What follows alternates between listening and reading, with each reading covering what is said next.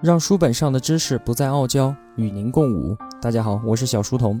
我的音频节目和读书笔记，以及一些电台听不到的分享内容，首发平台是在小书童频道微信公众号。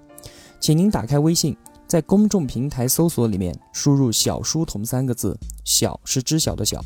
关注之后，您就可以在第一时间收听到我的节目了。也欢迎您到我们的 QQ 群里面互相交流。同样的，搜索“小书童”就好了。我们在这里期待与您命中注定的美好相遇。我们之前说了，一九九六年，全国上下都在做着一场叫做“世界五百强”的梦。国家实施抓大放小的战略，对国有企业进行改造，拆小船并大船，选择了六家当时国有企业中的翘楚，整编成为国家队，跃跃欲试的想要杀进世界五百强。以此呢作为中国经济崛起的象征，怎想啊，天不随人愿。第二年，一九九七年就爆发了亚洲金融危机。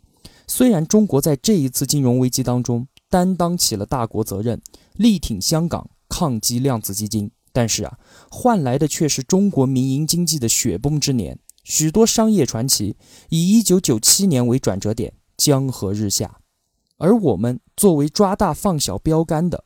运用财团模式爆炸式成长起来的韩国大宇集团，在亚洲金融危机面前不堪一击，轰然崩塌，抓大放小战略也随之宣告破产。那么接下来我们又将何去何从呢？一九九八年三月，朱镕基正式出任国务院总理。在记者招待会上，朱镕基说出了那段著名的地雷阵的讲话。他说。不管前面是地雷阵还是万丈深渊，我都将一往无前，义无反顾，鞠躬尽瘁，死而后已。在当年，对这一段话的解读是中国改革处境之艰难，超出我们的想象。当时有很多的左派人士写了非常多的万言信，对朱镕基搞国有企业的产权改革提出了很多的攻击性意见，认为他是卖国贼，认为他造成了国有资产的流失，等等等等。朱镕基当时面临非常大的政治压力。我们从朱镕基坚毅的脸上，确实可以看到，中国改革在九八年面临的很有可能是地雷阵和万丈深渊。我们的未来充满了种种的不确定性，但是啊，我们还是必须要往前走。朱镕基在当时上任总理的时候，给了全国人民三个诺言，在当时看来几乎都是不可能完成的任务。第一个诺言是人民币不贬值。这句话是针对索罗斯讲的，后来实现了。第二个诺言是他要守住三八线，在他的任期之内，GDP 要百分之八以上，CPI 通货膨胀率要在百分之三以下，他也做到了。第三个任务，大家认为最最不可能完成的，他说要在三年之内搞活国有企业。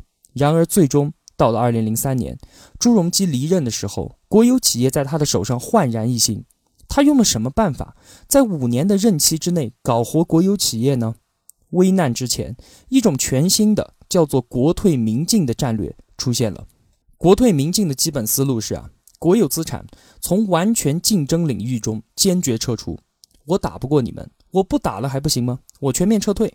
但是啊，与此同时，在上游能源型和资源型行业中强势的形成垄断格局。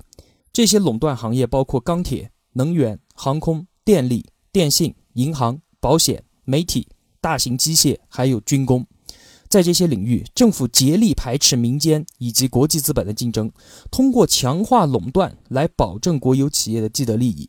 作为国有资本的所有者，其势力不是减弱，而是增强。这一国策的确定，对中国企业的成长逻辑产生了决定性的影响。最能够体现朱镕基国退决心的势力。发生在中国的胶卷产业，就在一九九八年两会结束后不久，朱镕基就签署了一个看上去非常大胆的计划。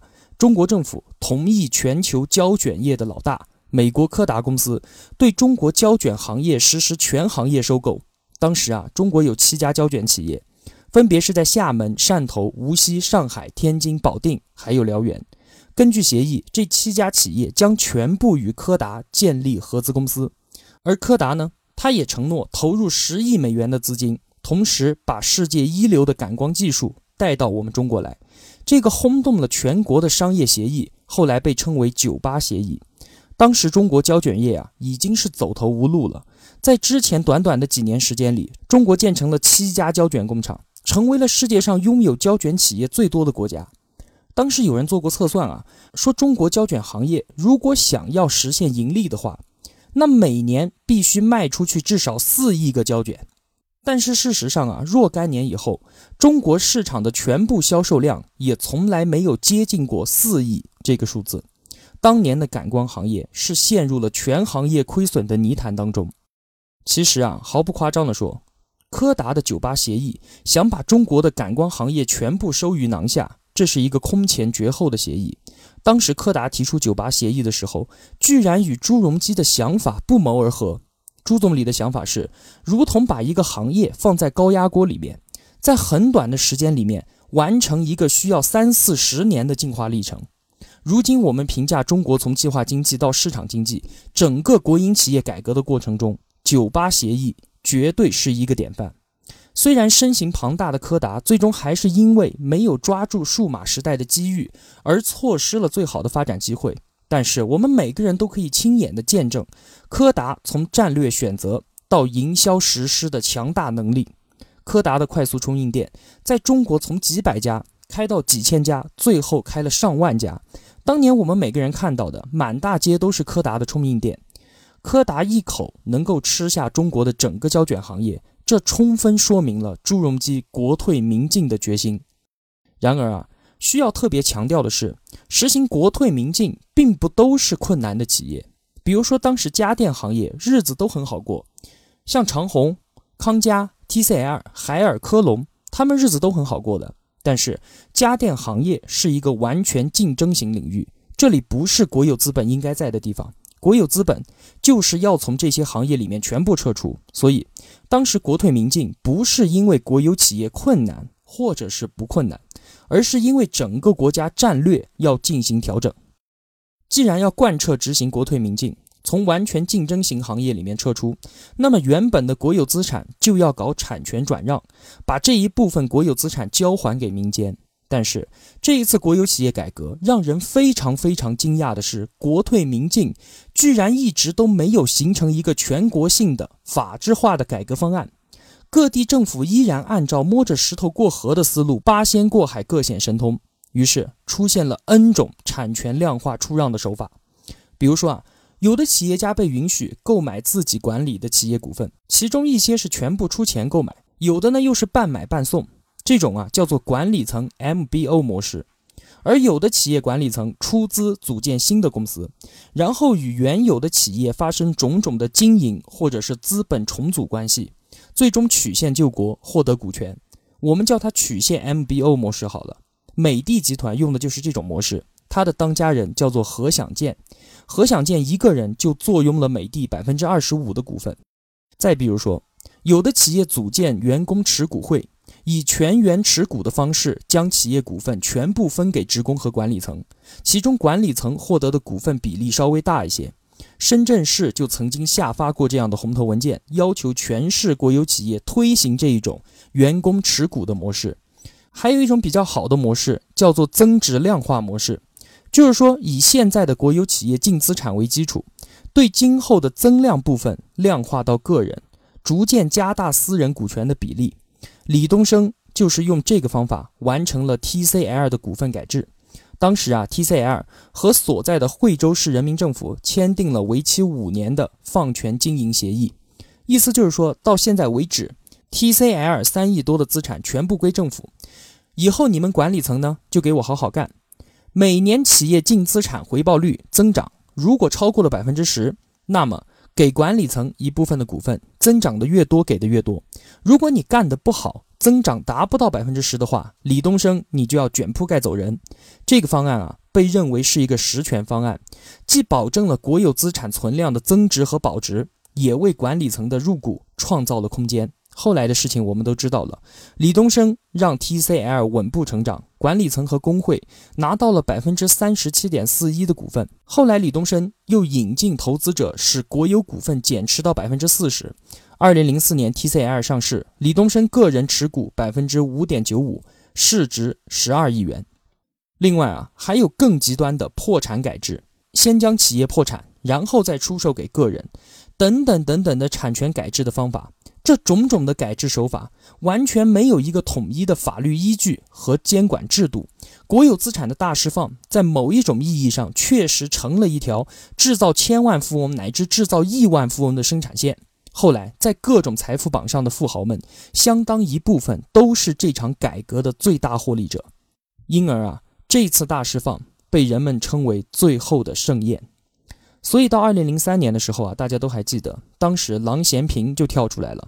开始指责国有企业的改制方案，结果大家发现他是个金手指，他指一个一个出问题，他指着科隆科隆出问题，指着 TCL TCL 出问题，指着海尔海尔出问题，指着长虹长虹也出问题，郎教授也因此一战成名。为什么会这样呢？就是因为啊，这场国有企业产权改革本身就没有设立游戏规则。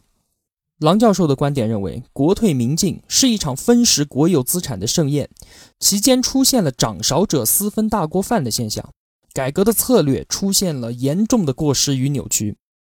而张五常张老爷子则不以为然，他说啊，尽管改制中存在种种灰色行为，但是改革总体的方向和积极性是不容置疑的，不可能完全没有这样的事情，是需要慢慢来改良的。你想把这么多的企业家全部杀掉？你杀得了这么多人吗？改革的过程中，有些事情是不可避免的，是需要改进的。但你不能因为一些事情的发生就质疑说整个国家不行。不管怎么样，国企我把它买过来，我拿过来的手段未必正确，但是我把赔钱的国企变成了赚钱的企业，这对中国经济整体来说绝对不是一件坏事。另外啊，比张老爷子更为激进的观点是所谓的冰棒理论。一些专家认为说，国有资产啊，就像太阳下面的冰棒，如果不把它吃掉，那么它也会完全的融化掉以及浪费掉。你说现在我是把它吃掉呢，还是让它化掉呢？当然了，这样的论调啊，显然是很难拿到阳光下面来讨论的。然而，在这一场没有底线和边界的财富游戏中，成王败寇都在转瞬之间。这中间有弹冠相庆的得意人，自然也有令人扼腕的失落客。比如广东的科隆和健力宝，他们无疑是过去二十年里面中国最优秀的家电和饮料企业。可是他们现在深陷乱世，创业者潘宁和李经纬都已经先后离职，前者隐居，后者躺在广州医院里面戴罪双规。他们呕心沥血从襁褓中带大的企业，与他们本人再无任何关系。而通过暧昧手段得到这两家企业的顾楚军和张海，显然无法掌控这两艘大船。后来到了二零零四年，顾楚军突然遭遇狼顾之争，深陷其中不能自拔。年轻的张海则一改李经纬主攻乡镇市场的策略，转而主打北京、上海等中心城市。健力宝陷入无比凶险的营销困境。在今后的一年里面，顾楚军和张海相继黯然出局。科隆还有健力宝，最终落得被廉价出售的悲惨下场。除了潘宁和李经纬，还有长虹的倪润峰和燕王褚时健等等这样的企业家，在这一场国退民进的大浪中，因为各种各样的原因，有的倒下，有的戴上了一堆的黑帽子。同学们可以到《激荡》和《大败局》书中去看看他们。尽管褚时健后来又站起来创造了新的地标，但是啊，当年更多把自己企业从一艘小船。打造成泰坦尼克号的掌舵者们，纷纷撞上冰山之后，便渐渐地淡忘在了我们的记忆当中，再也没有出现过，给我们后人只留下了一段从前的故事和无限的惋惜。而更加让人惋惜的是，数以千万计的产业工人以工龄买断的方式被迫离开了工作岗位。按当时的官方统计啊，全国下岗工人总量约为一千五百万人，而我们知道远远不止这个数字。吴晓波认为有四千万到六千万人，这部分被改革抛弃的产业工人，当时引发了巨大的社会问题。后来啊，世界银行和国务院体改办分别对社保欠账的数目进行过估算，一个比较接近的数目是两万亿。一些经济学家和官员们就建议划拨两万亿国有资产存量，以社会保障的形式补偿这些下岗工人为改革所付出的代价。国家体改办拟定了相关的计划，最终却遭到国务院的否决。理由是，把国有资产变成职工的私人财产，这不明摆着是国有资产的流失吗？此事啊就此搁置。晚年的吴敬琏在评论这一往事的时候，用了八个字：“非不能也，是不为也。”就这样，这一次国退民进、产权清晰化运动中的经营层暴富，以及几千万产业工人被抛弃，再次以非常血腥的方式展现出中国经济变革的残酷一面。非均衡的发展成就了非均衡的财富分配，在经济复苏和物质财富增长的过程中，基层农民以及产业工人付出了最大的代价。在二零零三年初，朱镕基退任，紧接着成立了一个部门，叫做国资委。国有资产监督管理委员会，这个时候啊，正式出现了一个概念——央企。国退民进的逻辑以国资委的成立为标志，正式定型。国家以行政垄断的方式，成就了全世界最大的石油公司、全世界最大的电力公司、最大的保险公司、最大的航空公司、最大的电信公司和最大的银行。那么，国有资本退缩到这些能源型和资源型行业，退缩到行业的上游部分。把下游部分让给民间，形成了楚河汉界。民营企业你在下游做纺织厂、做饮料厂，这些都没有问题。可是如果哪一天你要做钢铁厂、你要办电厂、你要办银行了，当你想往上游冲的时候，那就不好意思了。只有让你在这一道看不见的玻璃门上撞得头破血流。这一个逻辑，一直到二零零四年铁本事件，我们才看清楚民营资本在能源型和资源型行业里面所遭受到的排挤。我们前面说了，朱镕基激活房地产，拉动内需以后，中国经济由轻型化向重型化转移。因为随着房地产的蓬勃发展，钢铁的需求、电解铝的需求、水泥的需求以及电力的需求，甚至是金融改革的需求变得越来越大，而且大量的利润开始聚集到这些行业里面。所以啊，中国重型化的方向是非常非常明显的。那么与此同时，大量的民间企业也看到了利润在这些地方，开始把大量的钱投入到上游行业中来。这个时候啊，中国的学界和政界就展开了一个讨论，说谁应该成为这一轮中国经济增长模式转型的获益者呢？有一部分人认为，应该利用这一次经济增长模式的转型，让民营企业进入到这个游戏里面来，完成中国经济市场化的一次重大变革和大跃进。另外一部分人的意见是，中央政府和地方政府应该成为这一轮重化运动的获益者，民营企业应该被排除在局外。最终，中央采纳的是后面一个决策。紧接着，在二零零四年五月份出台政策，整顿钢铁、水泥、电解铝三大行业。当时拿来开刀的是江苏常州的民营钢铁企业，叫做铁本，当家人戴国芳。当时整顿的理由是啊，认定戴国芳的铁本犯有五宗罪，分别是越权分拆审批、违规征地、骗取银行贷款、违反贷款审查规定和大量偷税漏税五大罪状。戴国芳被捕入狱，以此为分水岭，许多民营企业在钢铁、在电解铝、在水泥等行业的投资纷纷的搁浅。然而，就在民营资本被严令叫停的时候，国有资本则纷纷大踏步的挺进。以钢铁行业为例，在严肃处理铁本事件的2004年，全国产量超过千万吨的钢铁厂只有两家。当整顿完，到2006年，全国超过千万吨产量的钢铁厂有八家，而其中七家均为国有大型企业。整顿结束之后，2006年，戴国芳被起诉的罪名是虚假抵扣税款发票。当初被认定的五宗罪没有一项被指控，皮鞭被高高举起，却轻轻地落下。民营资本在二零零四年的集体惨败令人印象深刻。从此之后，国有资本与民营资本的产业界限已经明确划定，前者在能源型和资源型领域取得了垄断性地位，而后者则被压缩在中下游产业领域，两者楚河汉界，泾渭分明。从抓大放小到国退民进。再到划定楚河汉界，我国国有企业终于完成了华丽的蜕变，浴火重生，被打造成超级铁甲战舰的央企，站在全世界面前傲视群雄。但是，回首看看我们身后这一段波澜激荡的岁月在耳边响起的却是为茫茫多改革付出者们唱响的挽歌。我如鲠在喉闭口无言只有含着眼泪微笑面对深深的鞠上一躬。